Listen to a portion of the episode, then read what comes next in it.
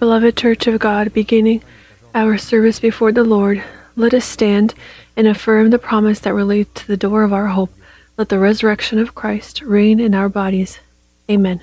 Let us bow our heads in prayer.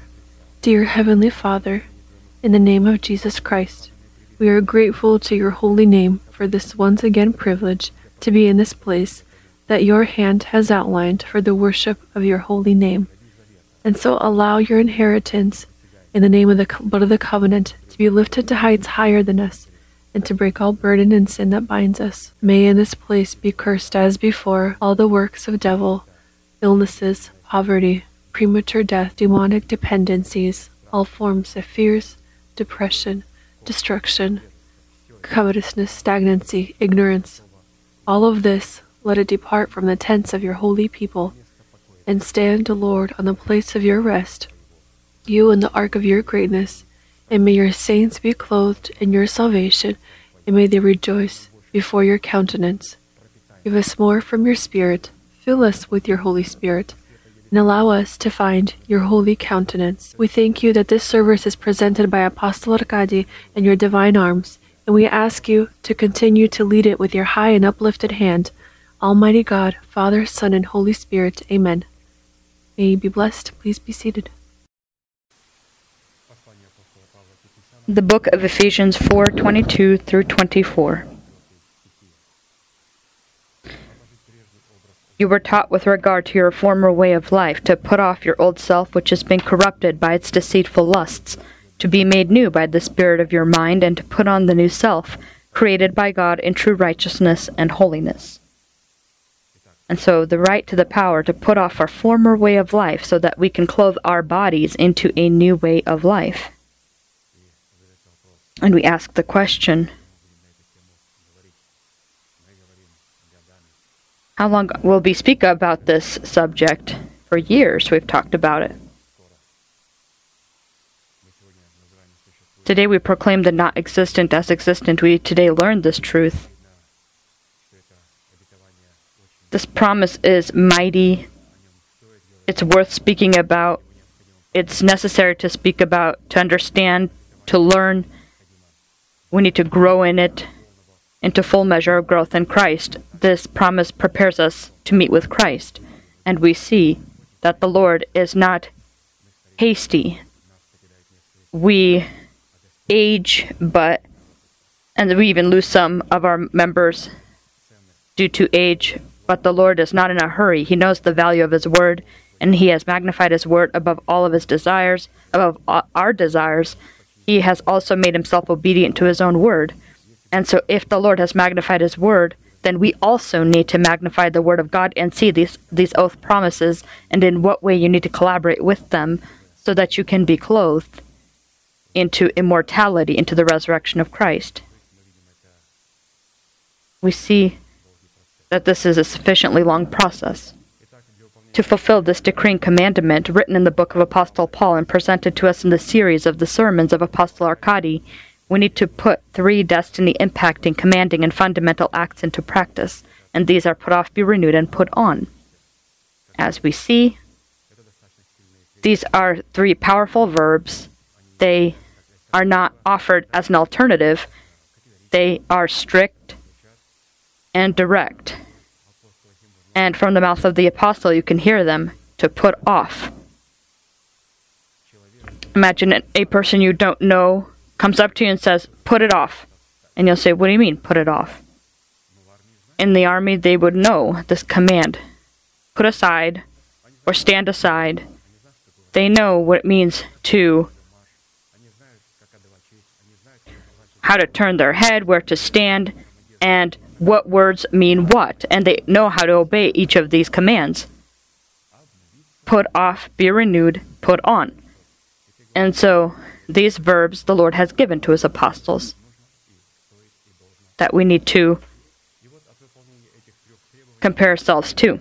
Fulfilling these three requirements will determine whether our salvation happens that is given to us in the format of a seed in justification, so we can receive it as a possession in the format of the fruit of righteousness.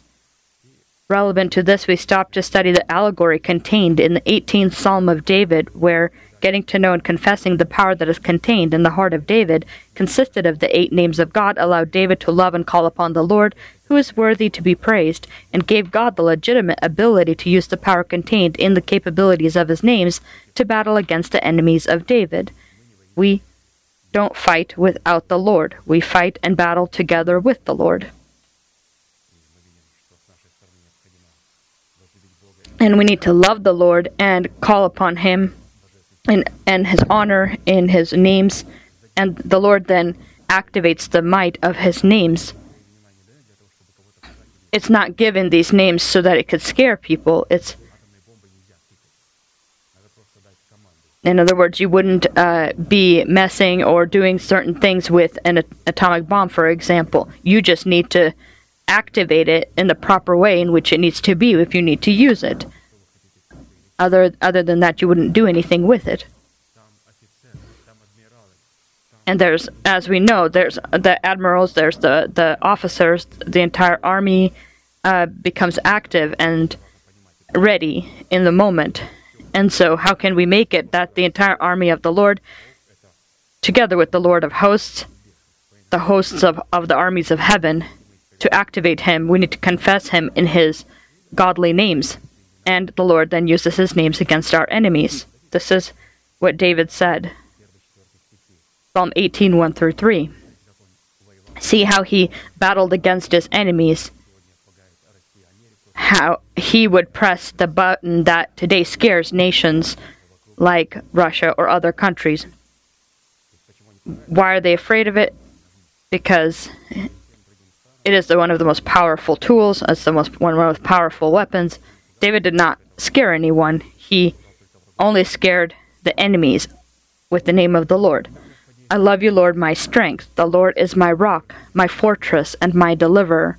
My God is my rock, in whom I take refuge, my shield, and the horn of my salvation, my stronghold. I called to the Lord, who is worthy of praise, and I have been saved from my enemies. And so, reading this text in the power of the Holy Spirit and having a humble and contrite spirit with a gentle or meek mouth is sufficient to activate the Lord of hosts with his army against our enemies. Let's proclaim together our destiny in the names of the Lord. Lord, you are my strength. Lord, you are my rock. Lord, you are my fortress. Lord, you are my deliverer. Lord, you are my rock in whom I take refuge. Lord, you are my shield. Lord, you are the horn of my salvation. Lord, you are my stronghold. May the Lord activate all of these names against our enemies in the form of the old man, illnesses, poverty, and untimely death, in the form of false churches, false apostles, false prophets, and also false brothers. And those people, those people that do not have the faith of God or faithfulness to the Word of God, may the Lord use the power contained in His names against all of our enemies, and of course against illness in a specific format as much as God has allowed in the measure of our faith. We already studied our inherited lot in Christ Jesus, studying the virtue of three names of God strength, rock, and fortress. Therefore, we will immediately begin studying our inherited lot that is in Christ Jesus, the name of God, Redeemer. A wonderful name. And they, of course, all are connected. The name of God's strength. Lord, you are my strength. We elevated God. We magnify God. We say, You are a strong God. You said and you did what you said you would do. You are my strength. The name of God, rock. We agree that the word that we have magnified, we t- took these commandments so we can weigh ourselves upon the scales of righteousness, the scales of the commandments of God, to cleanse our heart and ourselves from the filth of the flesh and filth of the spirit. After this, we receive the right to approach God. Lord, you are my fortress. And after this, as our heart is cleansed from all filth, we approach God and we are fertilized with the seeds of the kingdom of heaven. And we receive the seed and we grow this promised seed into the oath promise that will then allow us to know Him, Lord, as our Redeemer, because He will redeem us using that Methuselah that we have been fertilized with, that we grew within ourselves. And so the fourth name, the Lord says, I am your Redeemer, I will redeem you. Using the very fruit that you produce. It's not that the Lord finally you will protect me. I'll protect you using what is in you. The confessions of the faith of our heart. Therefore, the quality and lexicon identifying the name of God Redeemer as the previous names of God cannot be found in any existing dictionary of the world. When we're saying Redeemer, this implies there's seven. He's the leader of the covenant, He's the Redeemer of the bondage of slavery and sin. He's the Savior of our body. He's our protector from the wrath of God. He's the one who restores us in our rights to our inheritance. He places us as His holiness in a safe place, and He keeps us and keeps our promise at the coming of Christ.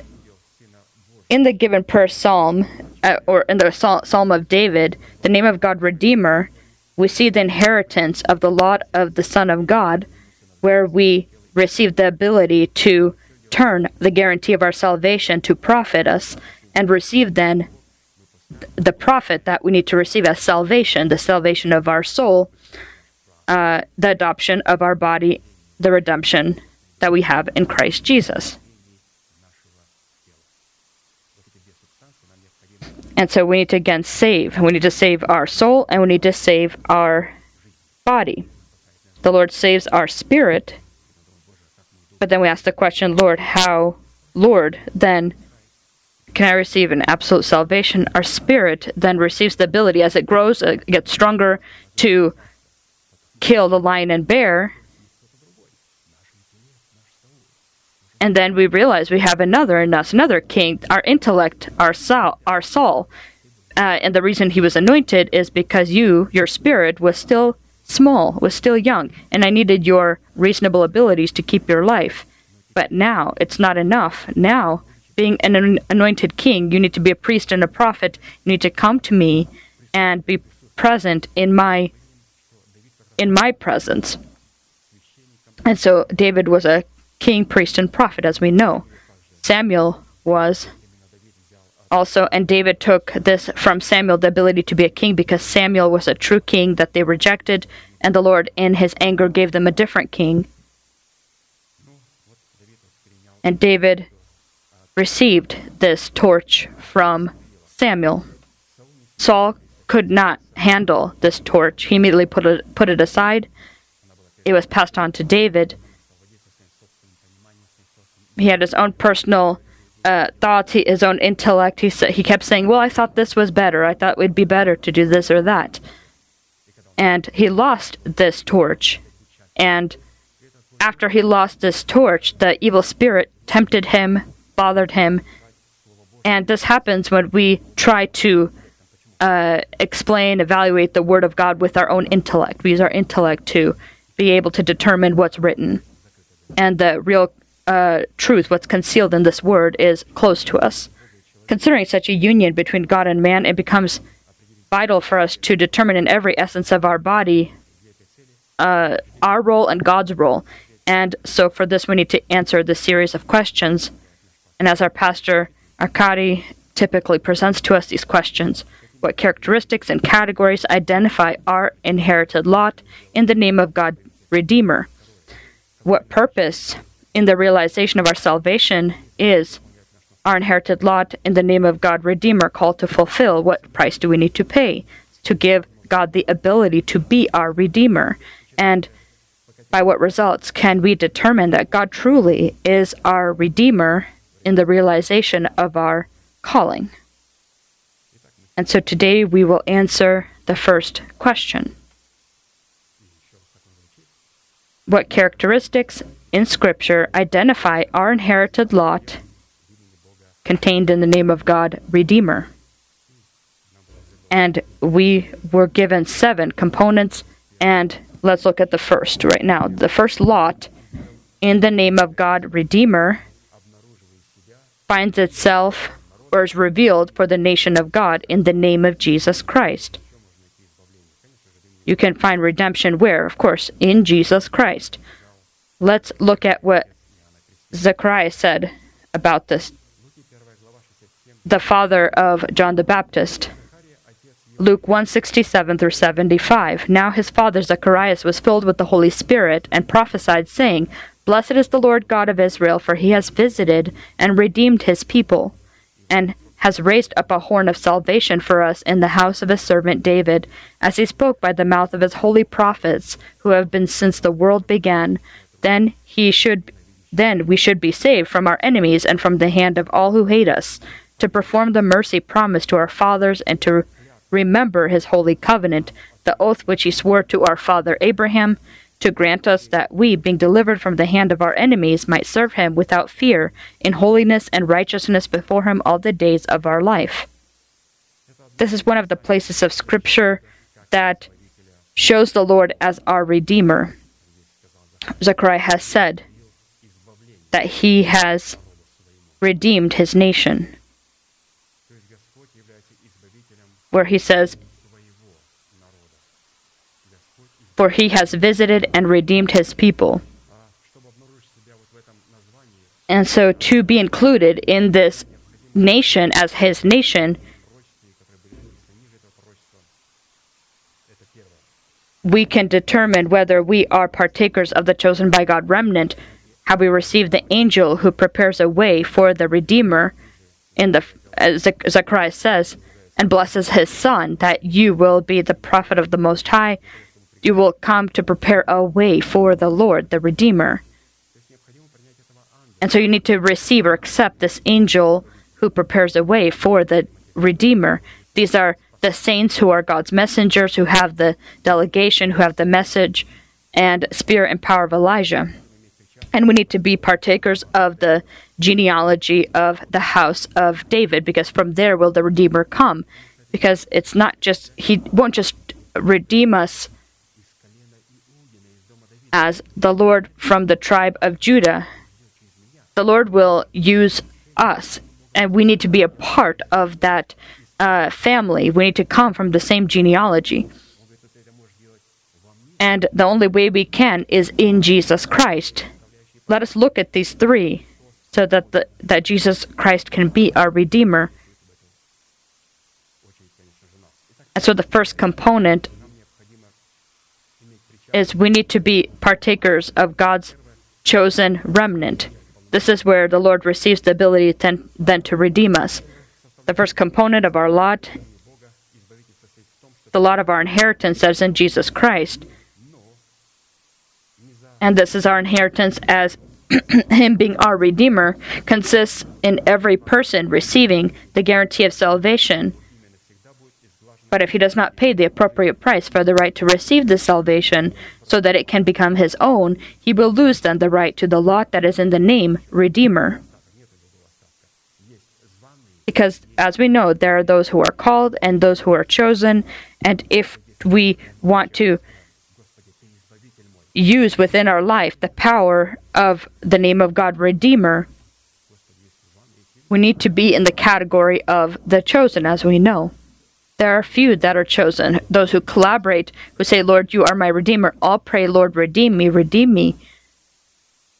But the Lord says, I'm a Redeemer for the chosen. There are many who are called, few are chosen. And to be ch- uh, chosen, you need to pay the appropriate price. Let's see the place of scripture that Pastor Arkady offers to us here. Luke 14 14 and lower. and you will be blessed, because they cannot repay you, for you shall be repaid at the re- resurrection of the just. Now, when one of those who sat at the table with him, with Jesus, heard these things, he said to him, Blessed is he who shall eat the bread in the kingdom of God. Then he said to him, A certain man gave a great supper and invited many, and sent his servant at supper time to say to those who were invited, Come, for all the all things are now ready.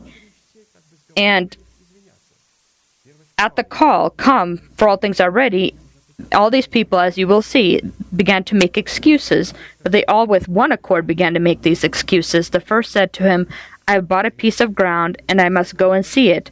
I ask you to have to have me excused. And another said, Of course, this is all. Uh, uh, this is all uh, regarding spiritual things, as we understand. This is not actually referring to actual business uh, or other things. Th- This is talking about spiritual things.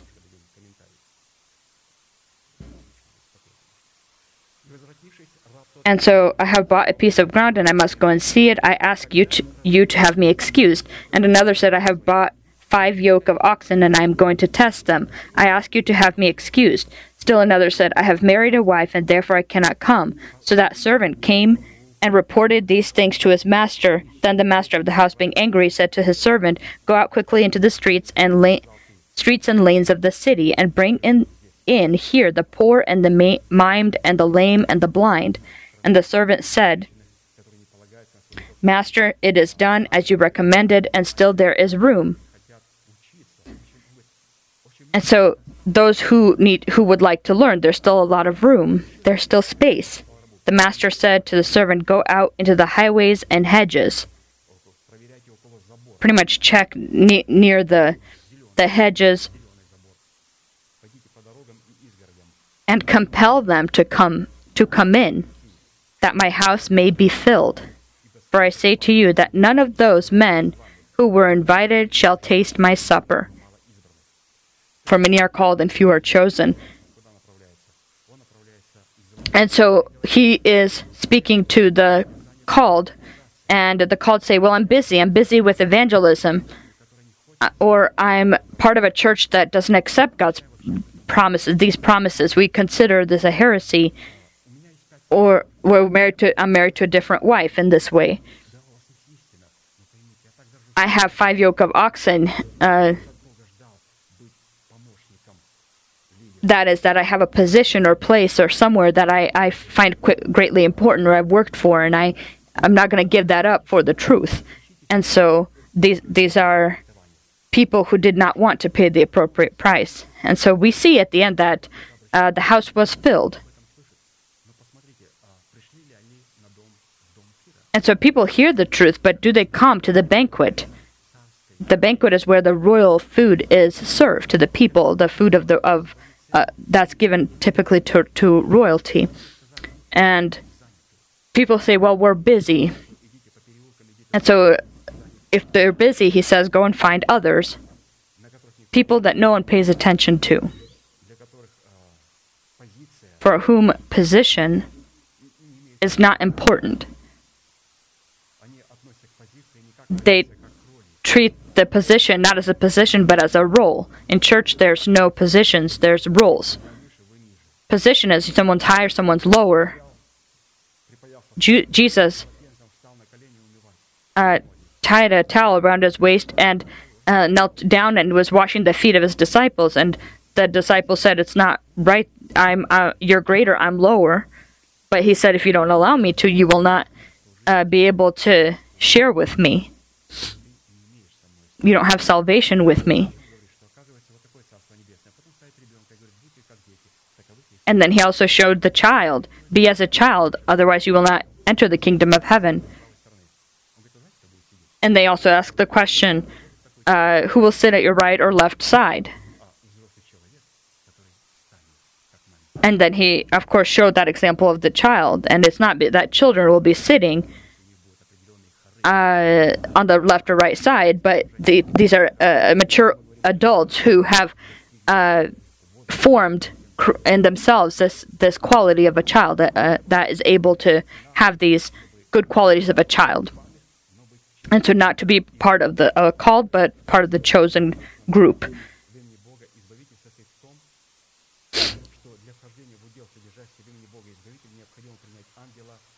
The second component consisted in the lot of our inheritance in the name of God Redeemer consists in entering into that lot that is contained in the name Redeemer.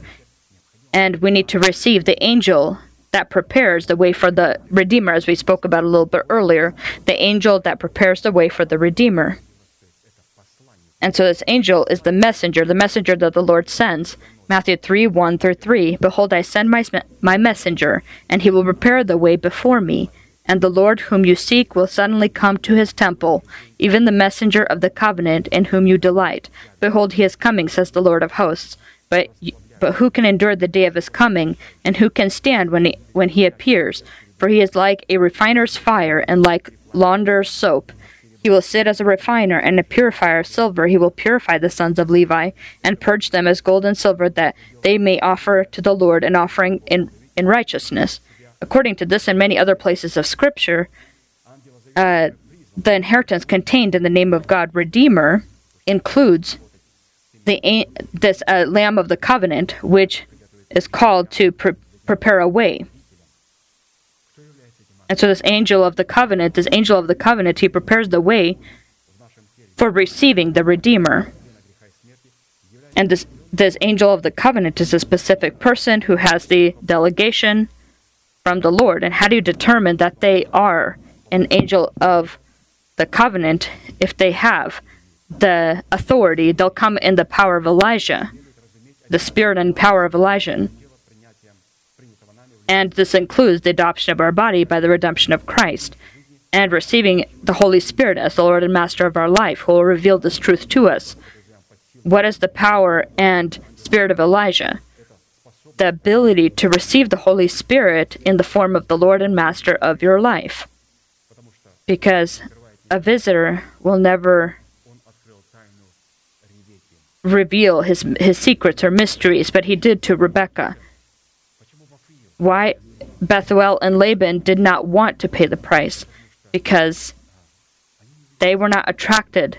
They weren't drawn to the promises.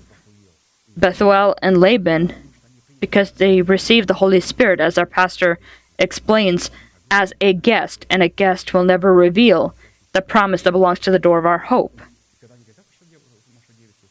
But they said, We will call the girl and see what she will say. And she said, I will go. I will go with this master. And they were very surprised. And they wanted her him to stay a little bit longer. And so she was going to leave the house of her father, her nation, which she did, and go to meet her Lord. And so, what did I note for myself here? The spirit and power of Elijah. It's not just to pray in a, a, a very powerful tone in in tongues, it's shown in different ways. How does the spirit of Elijah uh, seen in Rebecca to receive the Holy Spirit as Lord and Master? This is the spirit of Elijah.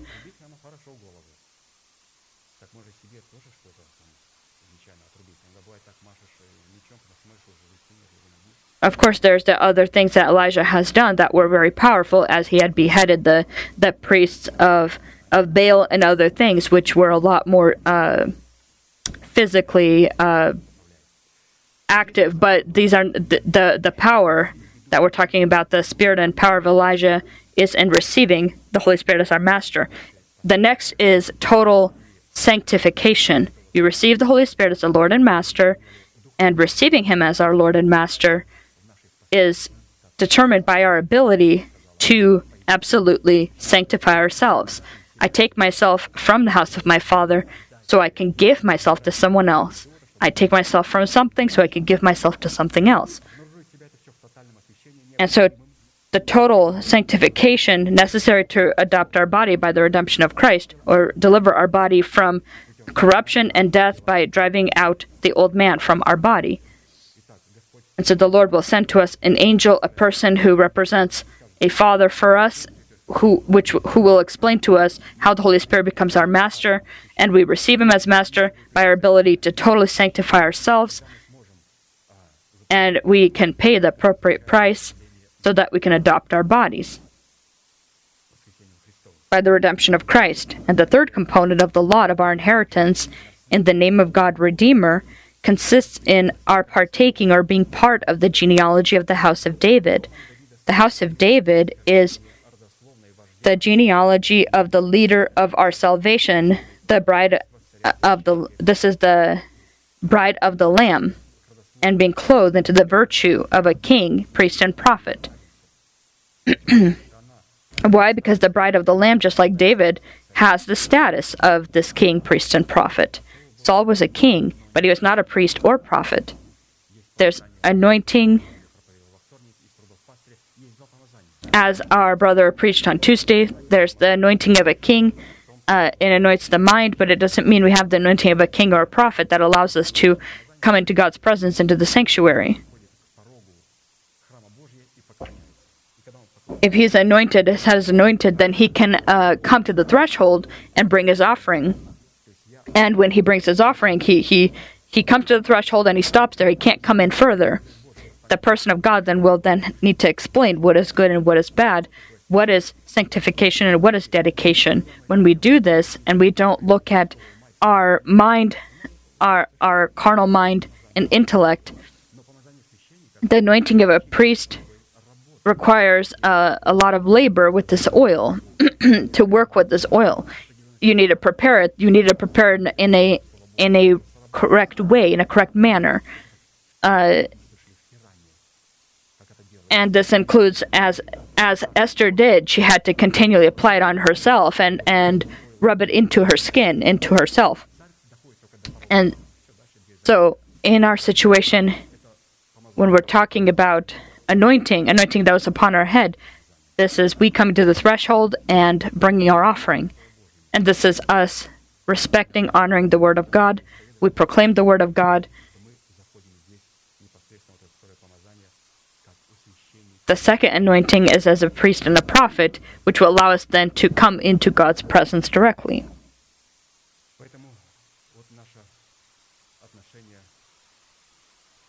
And so, being a part, again, being a partaker of the bride of the Lamb, and a king, priest, and prophet. Revelations 22 16, 17.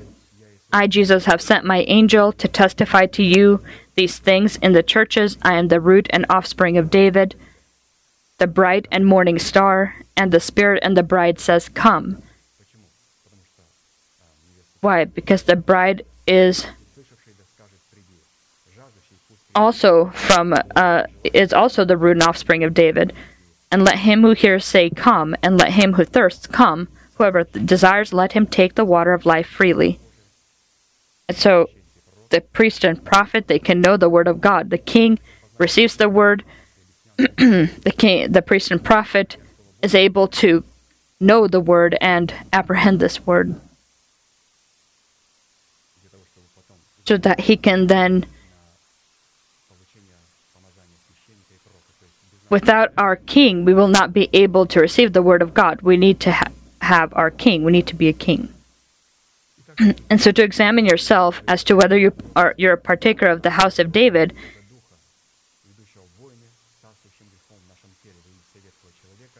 we need to determine the strength and the endurance of our born from God's spirit that leads battles with governing sin within our body in the form of the old man who carries or is a carrier of the program of the fallen cherubim that has been passed on to us from the sinful life of our fathers. 1 Samuel 25 28 through 29. For the Lord will certainly make for my Lord an enduring house, because my Lord fights the battles of the Lord. And evil is not found in you throughout your days. Yet a man has risen to pursue you and seek your life but the life of my Lord shall be bound in the bundle of the living with the Lord your God, and the lives of your enemies he shall sling out, sling out as from the pocket of a sling.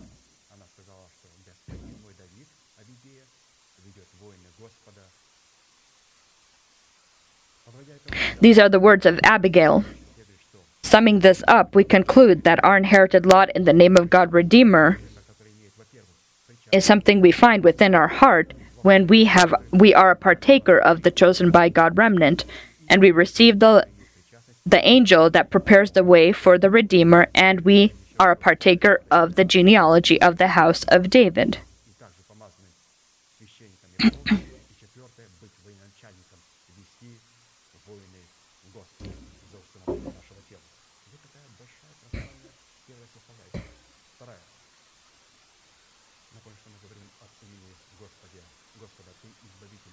And so we continue talking about the Lord as our Redeemer. Second law in the name of God, Redeemer, making itself known to the chosen by God nation, are the words that come out of the mouth of God. Psalm 135 through 8. I wait for the Lord, my soul waits, and in his word I do hope. My soul waits for the Lord more than those who watch for the morning, yes, more than those who watch for the morning. O Israel, hope in the Lord, for with the Lord there is mercy, and with him is abundant redemption, and he shall redeem Israel from all of his iniquities.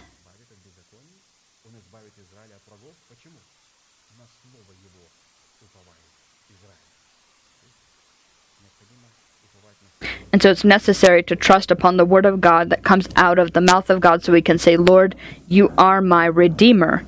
I trust upon your word. If you've paid attention in the given promise that we are called to inherit in the name of God, Redeemer, it's talking about the redemption by the means of hope of our soul upon and us trusting upon the word of God that comes out of the mouth of God. And so, by the means of hope upon God and trust upon His word. The phrase, My soul waits for the Lord more than those who watch for the morning, means that for David, fellowship with God was the priority. And when he said, Lord, you are my fortress, it was very, very great, very valuable to him. This is something that he focused upon because he says, My soul waits for the Lord more than those who watch for the morning. and he repeated this twice. Apostle Paul also had this very thought. Romans 8 38 39.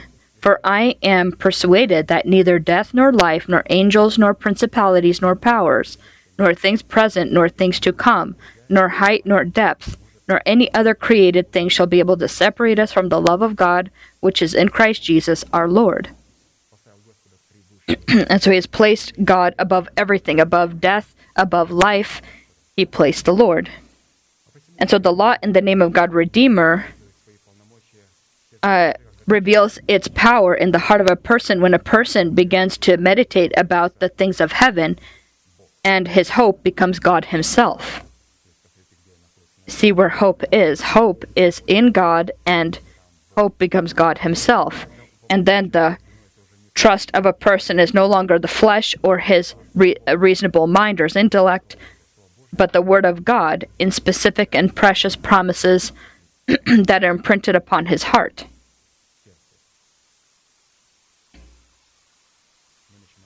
We begin to meditate about the things of heaven. Our hope becomes God Himself. And when the Lord becomes our hope, He, through His Word, begins to reveal to us His promises that are then imprinted upon our heart. Lamentation 3:24 through 26. The Lord is my portion. To say, Lord, this is my promise. The Lord is my portion because the promise is in the Lord.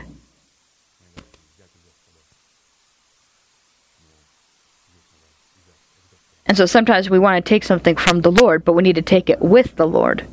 The Lord is my portion, says my soul. Therefore I hope in him. The Lord is good to those who wait for him, to the soul who seeks him. It is good that one should hope and wait quietly for the salvation of the Lord. When we wait for what is to come, what is to come that is already imprinted upon our heart and placed upon our account in Jesus Christ in the format of hope upon the Lord, we in this way lay the foundation for our trust upon His Word. And when we trust upon the, the oath word, proclaiming the not existent hope, here on earth as existent in the form of what is to come, we give God the legitimate ability to, in His time, in the time that's appropriate to Him, we give God the legitimate ability to adopt our body by the redemption of Christ. And so it's important to wait, the ability to wait and confess. By waiting, I lay the foundation and I confess. This allows God to then fulfill the promise in the time that He will find necessary. Summing up this given component, we conclude that in the name of God Redeemer, we see. Uh, we see it in the heart of a person who hopes upon the Lord and who trusts upon the Lord and trusts upon the oath promises of God that are imprinted upon his heart. And here it's noting that it's oath promises that he has vowed, that he has given with an oath. These are promises that he had to die for and resurrect and bear the, the curses upon himself for. And so we continue to study the name, the Lord, you are my Redeemer. Lord, you are my Redeemer. Third lot in the name of God, Redeemer, that makes itself known to the chosen by God nation is in the covenant that we make with God. Psalm 111, 5 through, 5 through 9. He has given food to those who fear him. He will ever be mindful of his covenant. He has declared to his people the power of his works in giving them the heritage of the nations. that is the adoption of our body. The works of his hands are are verity and justice. All his precepts are sure. They stand fast forever and ever, and are done in truth and uprightness. He has sent redemption to his people. He has commanded his covenant forever. Holy and awesome is his name. Psalm 111, 5 through 9. According to the given place, our inherited lot in all of the names of God are contained in a covenant, in a contract that a person makes with God. And what kind of person? A person who has an organic membership to those who fear God, who are the chosen by God remnant and His holiness. A covenant with God is not just a religious ritual that is performed in the baptism of water, Holy Spirit, and fire that needs to be. A covenant we make is not just a ritual. like ch- when children approach pastor uh, and say, and when they see people are baptized, they ask and say, "Can I also take a swim in the water?" But the pastor says you need to grow up first. Why do I say this? I say this because many adults also are swimming. Baptism is just to take a swim. What is a covenant with God?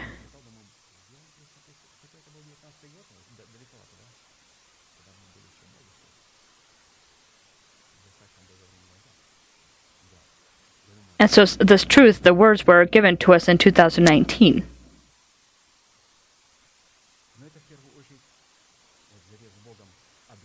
And so, when we're talking about the covenant with God, it is a covenant with God is information.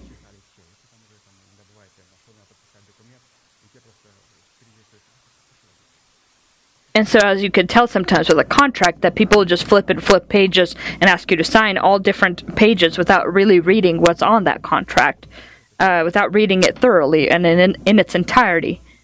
Uh, the Lord comes and explains everything because we don't need to just sign a contract as is without knowing what we're doing.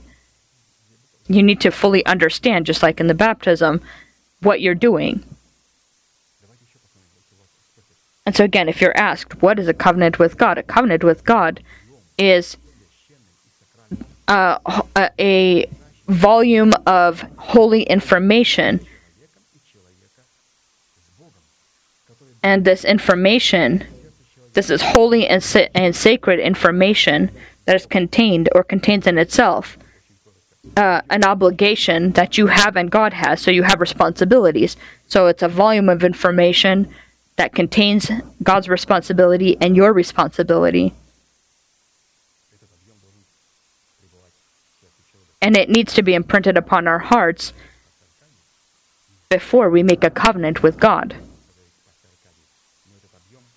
And so again, this volume of information needs to be put into our heart, needs to be imprinted upon our heart before we can make a covenant with God. We continue to co- talk about the covenant.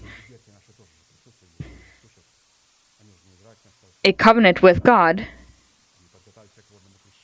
And so as we as we know that they're children that sit among us as well and they don't play games they listen they also are hearing the word they they hear the word they grow they hear the truth and then this way they prepare themselves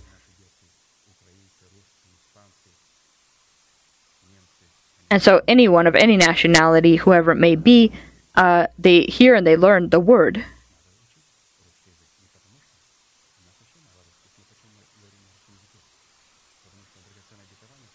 And so, the precious promises that we hear through our messenger, it may be in one language, and there we have many different nationalities, and it doesn't matter because if we didn't have a love for the word, the word that we have, we are receiving, then there would not be an atmosphere of love and peace.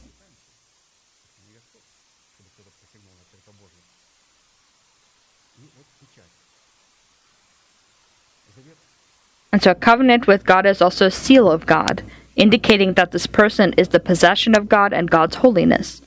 If the children of God would understand the significance of of a covenant that you make with God, which means a seal upon your forehead and your hand, then those those that have the power that have taken hold of control with over the nations of God would not be making up different kinds of stories about uh, the mark of the beast and that it could somehow be in some kind of electronic device or something different. And so the mark of God upon the forehead of those who fear God, who know Him, and who are in a covenant with Him, as well as a mark of the beast upon the forehead of those that are deceived and are led by the flesh, are typically applied. These two marks, these two seals, are typically applied uh, upon already a prepared, a ready document. And why, again, we look at the forehead. Why, why is it put upon the forehead? This is the format of our thinking, the format of our thinking. And so if I'm sitting I here, then I have the format of, of, of the proper, correct thinking because I focus upon the truth. And so what we're meditating about, what we think about. And so when we made a covenant of water, uh, in the baptism of water, we made a covenant with God. Uh, we were we were uh, explained and, and we understood the, the significance of this covenant uh, with the information that we've put into our mind.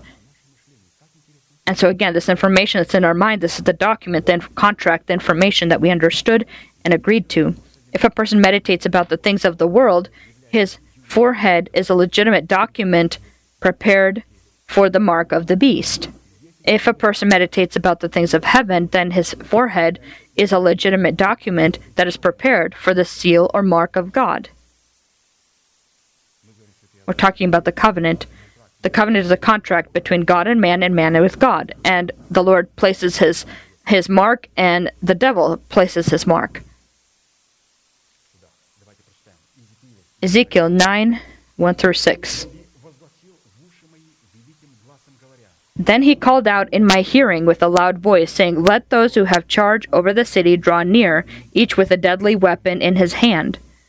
And suddenly six men came from the direction of the upper gate, which faces north, each with his battle axe in his hand. One man among them was clothed with linen and had a writer's inkhorn at his side. This was the angel of God, God's messenger. He had a writer's inkhorn he can explain the revelations in his spirit so that other saints can then read and, and abide in the truth. They went in and stood beside the bronze altar.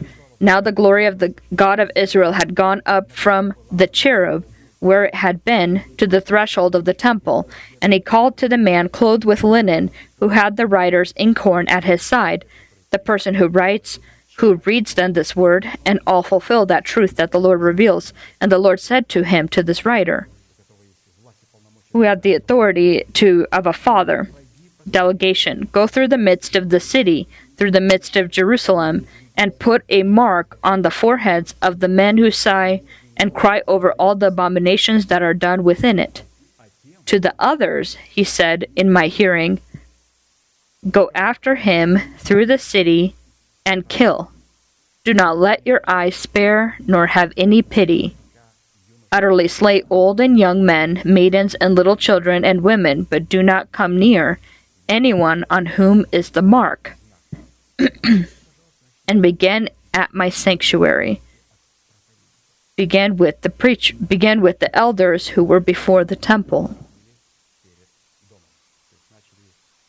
they began to destroy them. The significance of the covenant you make with God serves serving as a seal upon your forehead, indicating that you fear God, gives God the ability to be the redeemer of his nation from the power of governing sin in their bodies. Summing up the given component, we conclude that our inherited lot in the name of God Redeemer is revealed in the heart of man, that who has within his heart the mark of righteousness, identifying a covenant he has made with God, and the mark of righteousness, seal of righteousness, is placed upon the forehead. That righteousness that was received correctly according to Scripture, it will demonstrate itself in the mind of man. And so, a covenant with God, the seal of righteousness. And so, you, you, you remember, Peter had said, Lord, you know I love you.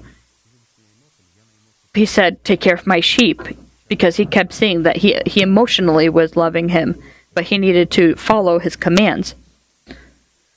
Fourth, Lot in the name of God Redeemer is made known for the chosen by God remnant in eating the Passover lamb.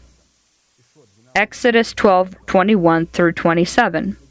Then Moses called for all the elders of Israel and said to them, Pick out and take lambs for yourselves according to their families, and kill the Passover lamb. And you shall take a bunch of hyssop, dip it in the blood that is in the basin, and strike the lintel and the doorposts with the blood that is in the basin. And none of you shall go out of the door of his house until morning, for the Lord will pass th- through to strike the Egyptians. And when he sees the blood on the lintel and on the doorposts, the Lord will pass over the door and not allow the destroyer to come into your houses to strike you. And you shall observe this thing as an ordinance for you and your sons forever. It will come to pass when you come to the land which the Lord will give you, just as he promised that you shall keep this service. And it shall be when the children say to you, What do what do you mean by the service? That you shall say, It is the Passover sacrifice of the Lord, who passed over the houses of the children of Israel in Egypt when he struck the Egyptians and delivered our households. So the people bowed their heads and worshipped. According to the given place of Scripture, eating the Passover lamb according to God's instruction allowed the Lord then to reveal himself to his nation as their Redeemer. And as we've heard more than once, there are a lot of components as to what was required when they prepared the Passover feast.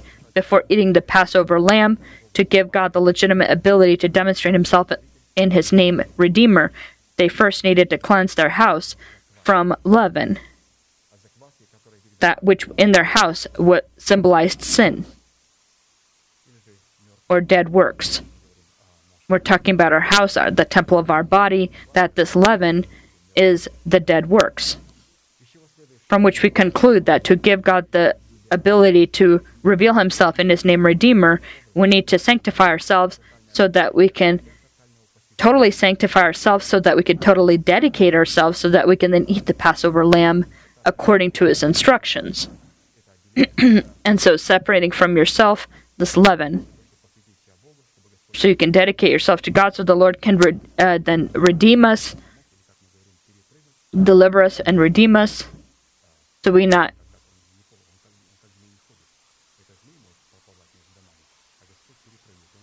And as it says, it said in the original, as how this angel of, of death had passed by the houses uh, when he struck all the firstborn of Egypt, he hopped over literally as if over houses one after he didn't slither but he literally he as a lion was was uh, jumping over houses and uh, that did clean their house of the leaven 1 corinthians 5 6 through 8 your glorying is not good. Do you not know that a little leaven leavens the whole lump? Therefore, purge out the old leaven, that you may be a new lump, since you truly are unleavened. For indeed, Christ is our Passover, was was sacrificed for us. Therefore, let us keep the feast not with old leaven, nor the leaven of malice and wickedness, but with the unleavened bread of sincerity and truth. Summing up the given components, our inherited lot in the name of God Redeemer is found in a person or the heart of a person who eats the Passover lamb according to God's instruction, without the leaven of malice and wickedness.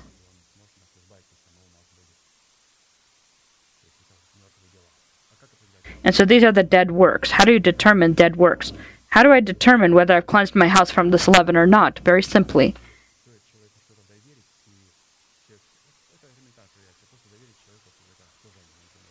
For example, tr- entrusting somebody with a service, and they begin to immediately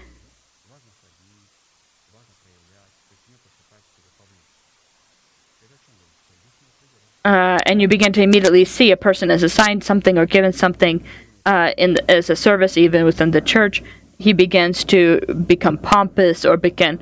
Uh, you see that the person has dead works in himself that he needs to clean. It's just an example of, of, of one of the things. When a person is entrusted with something, how a person then be, begins to change. And and there have been situations where uh, uh, where people have approached us and have said that uh, there have been people have significantly changed after they were given a specific uh, task or role. Uh, they began to walk differently, behave differently, speak differently, and not in a, in a positive or good way. And these are the dead works that are being shown in a person. Apostle Paul had also always uh, uh, told his his his students that you will never put your hands on someone else or delegate anyone in haste. You need to be very, very careful and thorough before ever doing so. Fifth lot in the name of God Redeemer, making itself known for the chosen by God nation, is in the strong arm of God. Psalm 77, 15 through 20. You have with your arm redeemed your people, the sons of Jacob and Joseph. The waters saw you, O God. The waters saw you, they were afraid. The depths also trembled. The clouds poured out water, the sky sent out a sound. Your arrows also flashed about. The voice of your thunder was in the whirlwind. The lightning lit up the world, the earth trembled and shook. Your way was in the sea, your path in the great waters, and your footsteps were not known. You led your people like a flock by the hand of Moses and Aaron. and again, we see here that the love of God demonstrated by him in his name, uh, deliver, a redeemer, by the means of his arm, that is focused on delivering the, his nation from the Egyptians. The Lord will redeem us from with his arm from the threat of the Egyptians. and these are Egyptians that live within our own body. How will he redeem us by the hand of Moses and Aaron, who symbolize the Urim and the Thummim, called to abide within the heart of the chosen by him remnant in the form of the sons of Jacob, the sons of Joseph. Moses within our heart is the truth, the elementary teaching of Christ. in the form of the Thummim. At the same time, Aaron is called to represent the abilities of the Holy Spirit in the form of the Urim, revealing in our heart the, the mysteries of the truth of the Thummim. And so the Lord led his nation by using uh, Moses and Aaron, by Moses and Aaron. The Word of God and the Holy Spirit who reveals the meaning of the Word. And when the scriptures say, as you led your people like a flock by the hand of Moses and Aaron, the, the arm of God in this situation is Moses and Aaron in the form of the Urim and the Thummim. In Hebrew, the arm of God in the situation is shoulder, right hand, the power of the truth and the Holy Spirit, military might, resilience, reliance upon God, trusting in the Word of God, military power, in the confessions of the faith of God, army consisting of angelic hierarchies. We need to well apprehend one thing that every deliverance by the arm of God from any enemy is to happen by the confessions of the faith of God abiding in our heart where the arm of God is revealed the confessions of the faith of our of our heart and these confessions will not happen if we don't have Moses and Aaron the Urim and Thummim confessing the faith of God abiding within our heart, they bring forth uh, hell into fear. And to prepare ourselves to, uh, and our heart for this arm of God in the form of the faith of God abiding within our heart, we are called to, which is called to deliver us from the Egyptian armies. We looked at or we turned to the book of Job Job. And the Lord uh, spoke with Job about the fact that he needed to look at his, the Lord told him to look at his arm and his abilities, not his own. Job 46 through 14. Then, then the Lord answered Job out of the whirlwind and said, Now prepare yourself like a man. I will question you, and you shall answer me. When the Lord asks a question, this is where it's the most interesting. The Lord is interesting uh, when a question is asked. Uh, he begins to speak his prophecies.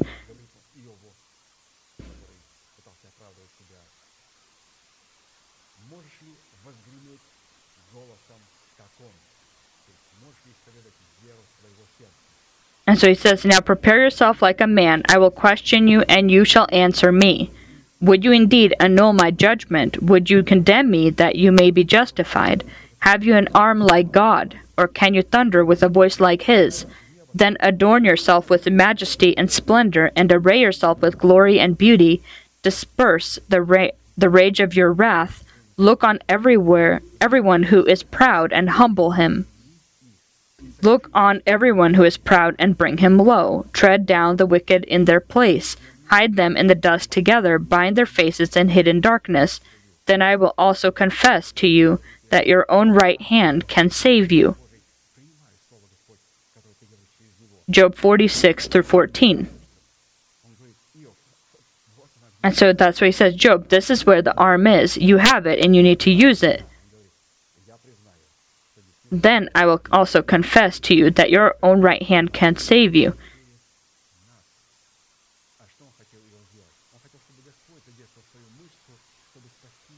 And so in the in the situation, uh, Job wanted God to use his arm to save him, but God was telling him, "I'm going to use your faith. Without you, I can't save you."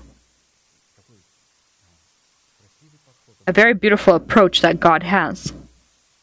Summing up the given components, we conclude that our inherited lot in the name of God, Re- Redeemer, we see it in the virtues of the Urim and the Thummim. Sixth laud in the name of God Redeemer, making itself known to the chosen by God nation in the signs of the sun, moon, and stars, which typically bring about distress and perplexity in the typical person. And there will be signs in the sun, in the moon, and in the stars, and on the earth distress of nations, with perplexity, the sea, and the waves roaring men's hearts failing them from fear and the expectation of those things which are coming on the earth, for the powers of the heavens will be shaken.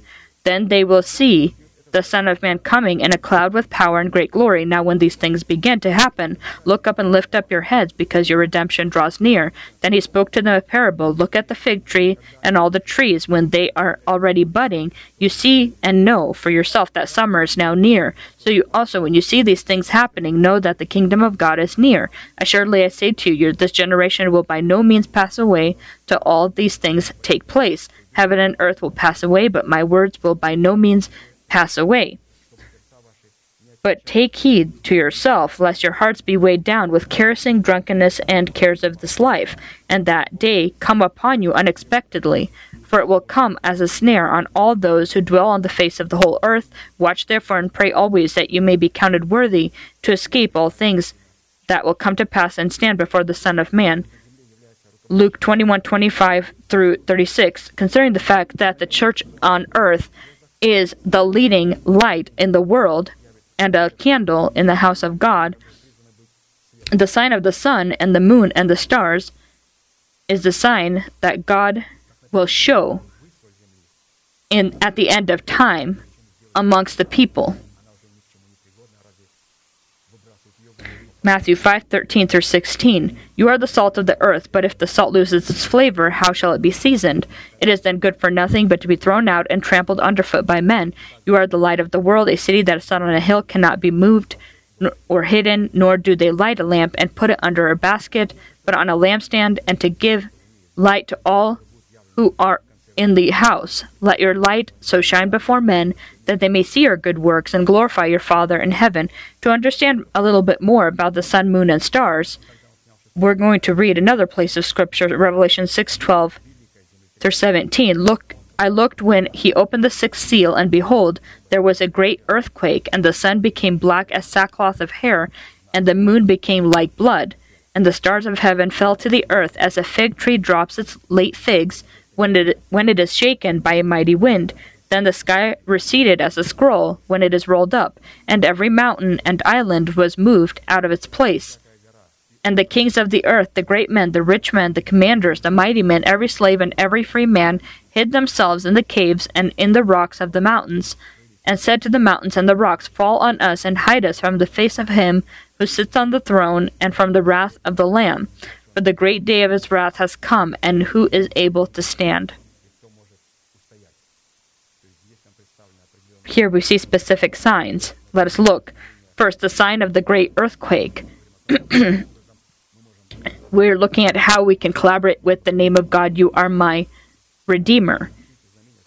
he will be doing, uh, he will allow all these signs to happen within us. The sign of the earthquake, the sign of the sun, the sign of sign of the moon, the sign of the stars, the sign of the distressed and, and perplexed nations, the sign of the great earthquake within the earthly bodies of warriors in prayer, laying the foundation of the catastrophic events, had one goal so that within the bodies of true worshippers of God, the immovable kingdom of heaven would be founded, due to which our earthly bodies would receive adoption and redemption. When we receive the promise, and we say, Lord, I receive it, may it be according to your word, I receive this promise, the Lord says, using his uh, righteous one to to to to quake quake the earth. Quake i received the promise in the adoption of my body. This is a great earthquake that will quake not just all of the universe but all and all people but it will quake our bodies and the sign needs to be in the man before god takes him to heaven did you have the sign of the great earthquake I receive the promise with my heart and proclaim it with my mouth.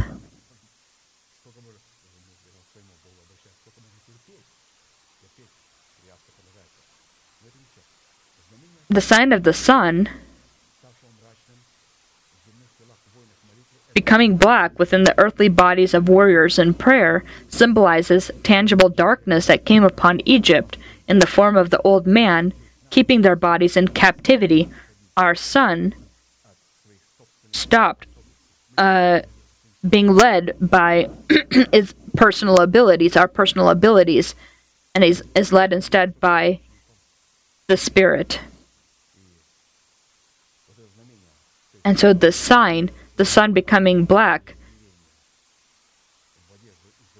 this is also, we see here humility as well. The sign of the moon becoming like blood within the earthly bodies of warriors in prayer is a symbol of vengeance that came upon Egypt in the form of the old man with his deeds, for the reason that the old man shed the blood of the saints, which in the body of man symbolizes the fruit of the Spirit. And so the soul is clothed into the death of the Lord Jesus Christ. This is the sign. It shall become like blood. The sign of the stars of heaven that fell to the earth, or that crashed against the earth within the earthly bodies of warriors in prayer,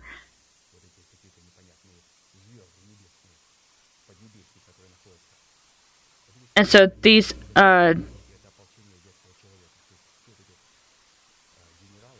and so all of the gen- demonic generals those that are under the heavens they symbolize this army of the old man this is the army of the old man that exists in the middle zone under the heavens which consist of leaders and authorities world leaders of this dark age the spirits of evil that are under the heavens and so when the sun became as black and the moon became red and the earth began to shake, quake. These stars began to fall from from the from under the heavens to the earth. And these armies that are under the heavens, these demonic armies, they uh, listen to the old man to see what to do. and they need to be shaken so that they can fall to the earth. In the death of the Lord Jesus, we need to die for our nation, the house of our Father, and our corrupt desires, so that uh, all of them fall and be destroyed. The sign of distress and perplexity of the nations on earth is a symbol of satanic gatherings which will come to gloom and perplexity from those churches of saints that they left or came out of, saying of themselves that they are Jews but in essence are not, and lie. They shall bow before the nation of true worshippers of God, and will know that God has loved them. And so there are two choices the lawless have have uh, that come and bow at the feet of God's messenger uh, of God's people, God's true worshippers, or to be crushed under them. The sign of the sea and waves roaring is a symbol of the state of the hearts of warriors in prayer, joined together, who confess the faith of their heart, pour out the anger, uh, wrath of God Almighty upon the beast and his image, and upon his mark, and upon the number of his name, with the time and within the times and boundaries outlined for us by God. In the given situation, we conclude that our inherited lot in the name of God Redeemer uh, reveals within our heart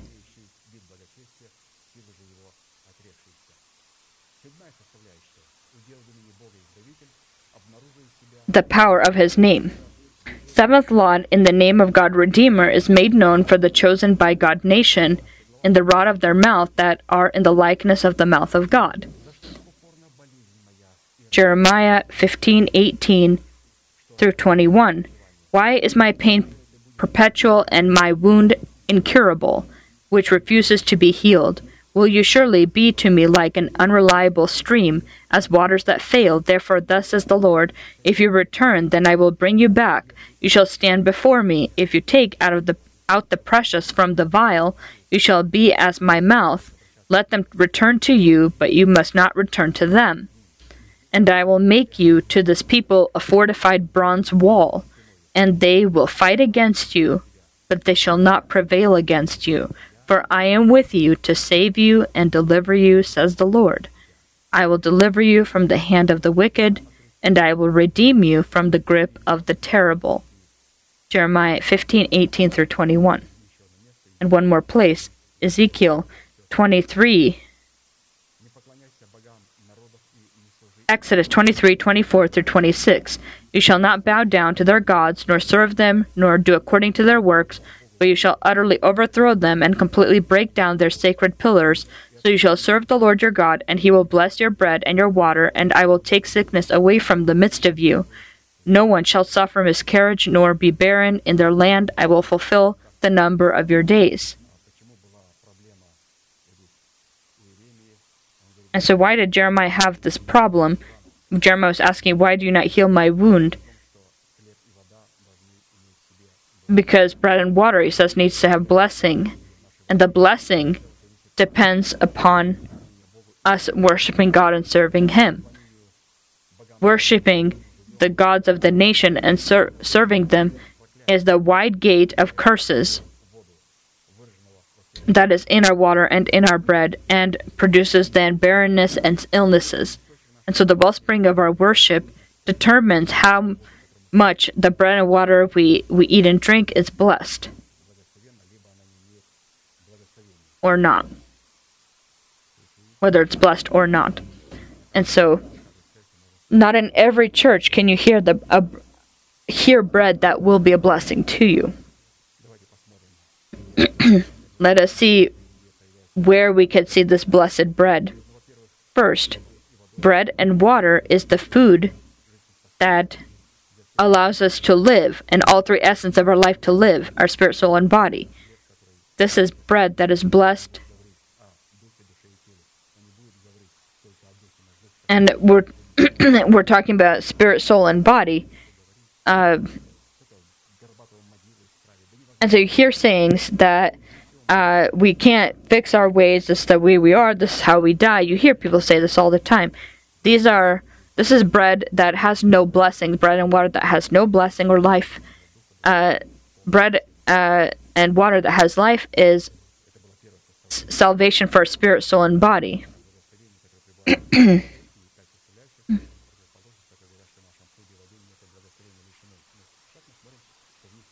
And so we'll look at uh, first at blessing that is in bread and water, and then we'll look at the opposite effect of that. Our body may suffer certain things, but we have bread and we have water that has blessing. This is the first word of God. This is that first form of, of his truth, his word. It is his spoken word. Thank you for Zion. Thank you for the truth that we unite with. Thank you for the angel that you have sent in the spirit and power and power of Elijah, who is able to speak and shake my whole body, quake my whole body.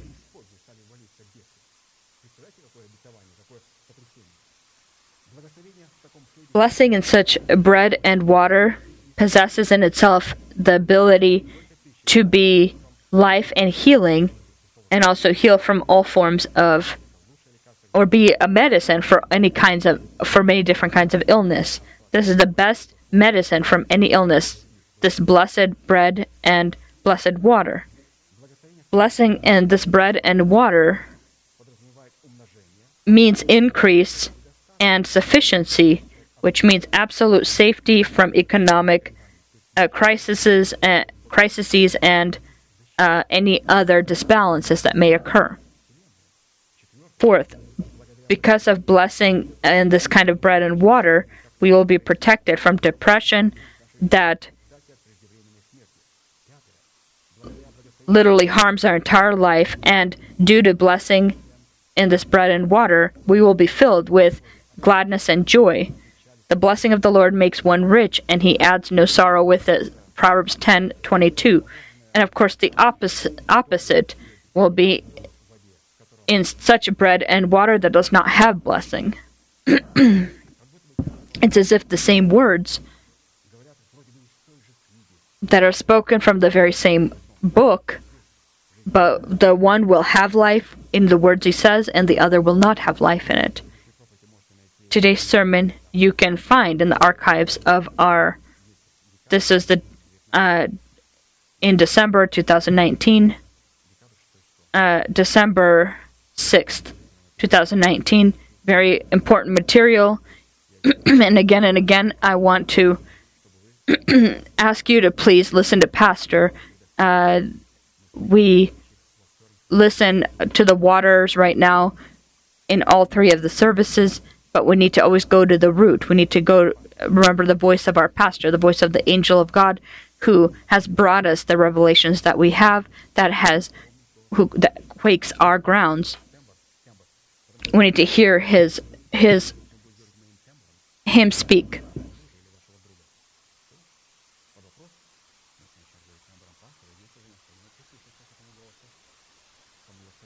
Samuel, if you remember, he was he kept going to uh, to the priest and kept asking him, "Did you call me?" Because the Lord kept coming to him in the voice of the priest, and he kept confusing it. And so, let us now pray.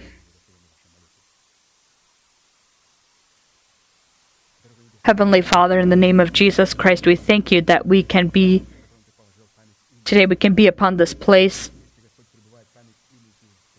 we have the remembrance of your name here because we have your bread and your water that has blessing. Upon this place, your word is confessed, the elementary teaching of Christ. We thank you, Lord, for this great privilege to be upon this place where you have placed a memory, a remembrance, a memory for your name, where you have magnified your word above all your names. We thank you that you are our strength you are our rock. You are our fortress. You have allowed us today to receive the word of promise. Allow us to bear this promise, to to grow, to be fertilized with it, to grow it, and to bear it, so that you can deliver us and redeem us with this promise that would be able to drive away death from our bodies, together with you, together with our Lord and and our Redeemer will we be able to accomplish this.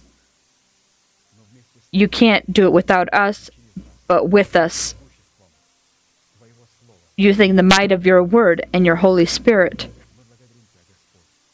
We thank you for we thank you, Lord, that you for your strong arm that you have shown more than once and continue to show to lead your flock to meet with you. You lead your flock with your mighty and strong arm as you had once led the nation of Israel with the hand of Moses and Aaron, today you lead us by your messenger, by the means of the Word of God and the Holy Spirit.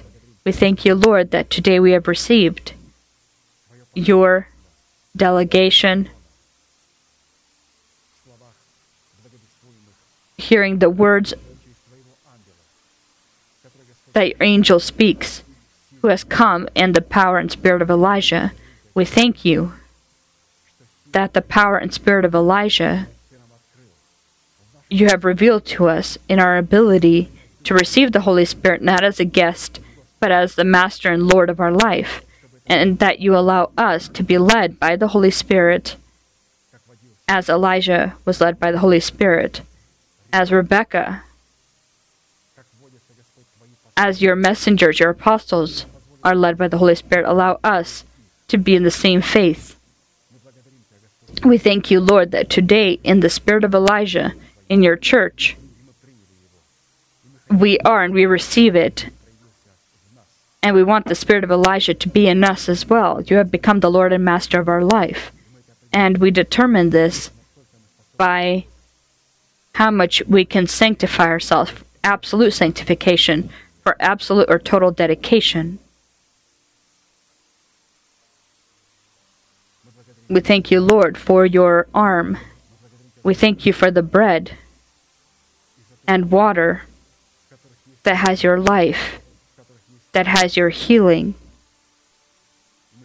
And today, Lord, we thank you for your healing, for your for delivering us from all fears and phobias and depressions, from misfortunes that are in our body, receiving that word and that water that has your life.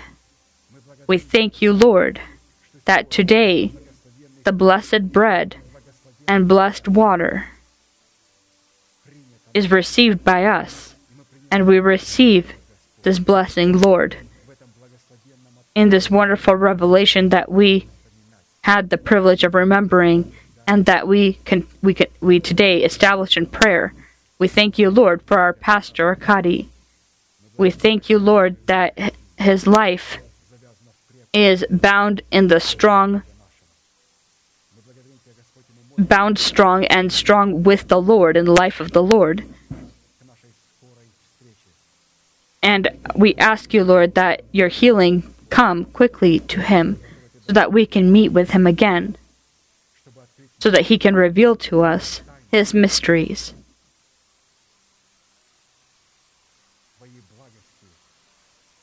Your mysteries, your goodness, the mysteries of your kingdom.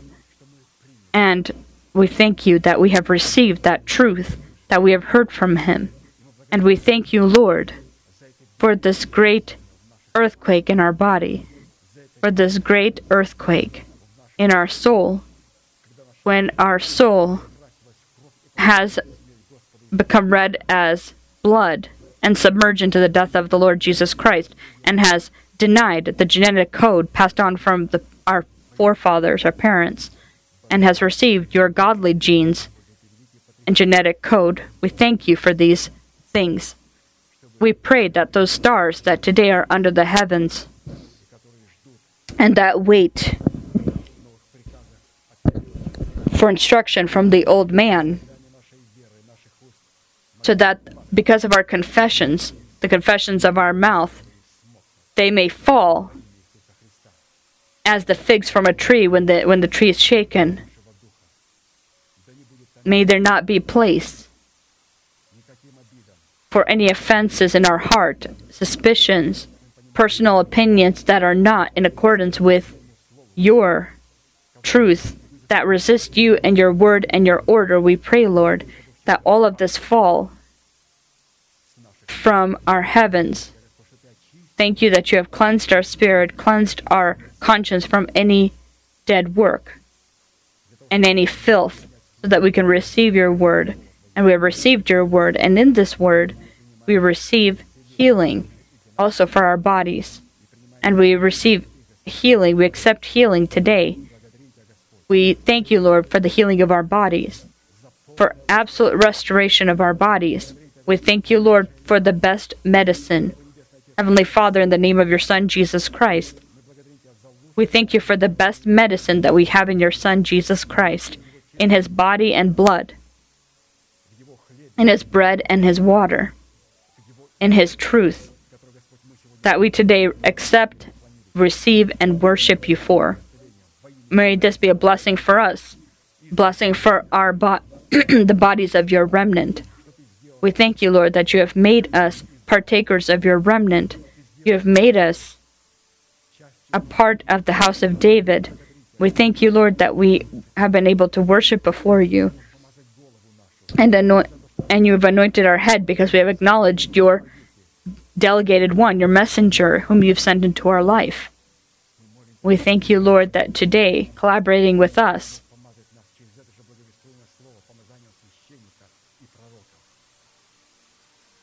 that you have anointed us as priests and prophets. We continue to tremble before you. We continue to receive your word and grow in your word.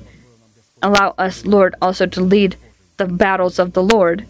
And we today lead the battles of the Lord. And Lord, we know that your your battle is for the bodies of your saints. Thank you that you have healed and saved our spirit. Thank you that you have healed and changed our soul but your wars and your battles are happening today for the body.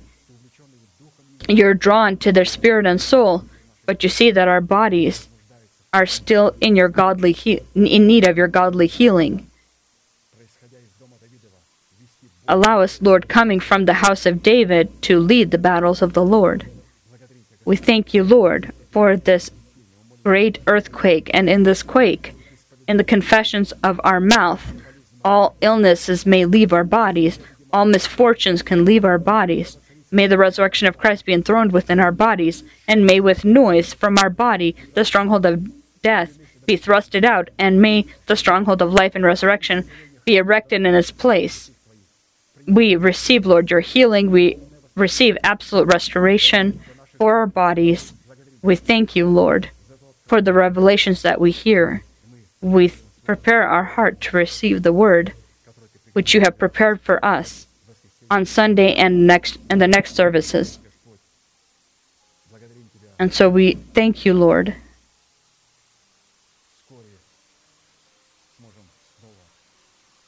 That we will soon be able to again hear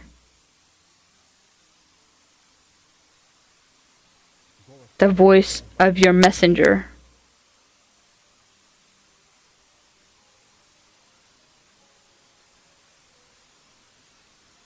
We thank you, Lord, that we know the your voice and the voice of your messenger.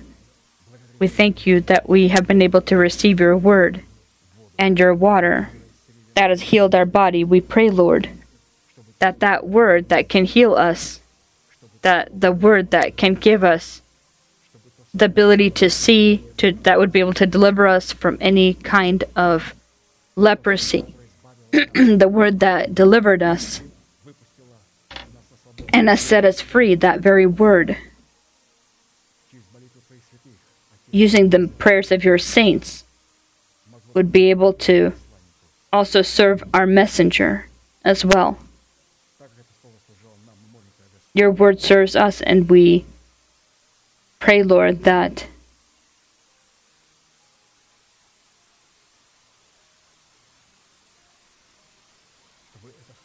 that this word would be able to serve him as well.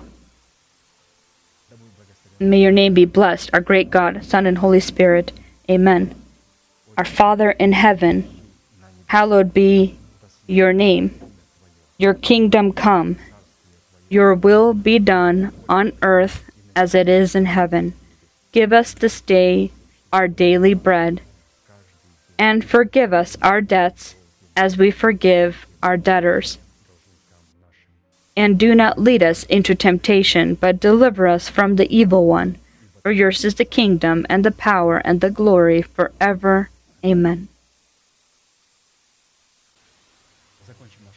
And let us finish with our manifestation. Now to him who is able to keep you from stumbling, and to present you faultless before the presence of his glory with exceeding joy, to God our Savior who alone is wise, be glory and majesty, dominion and power, both now and forever. Amen.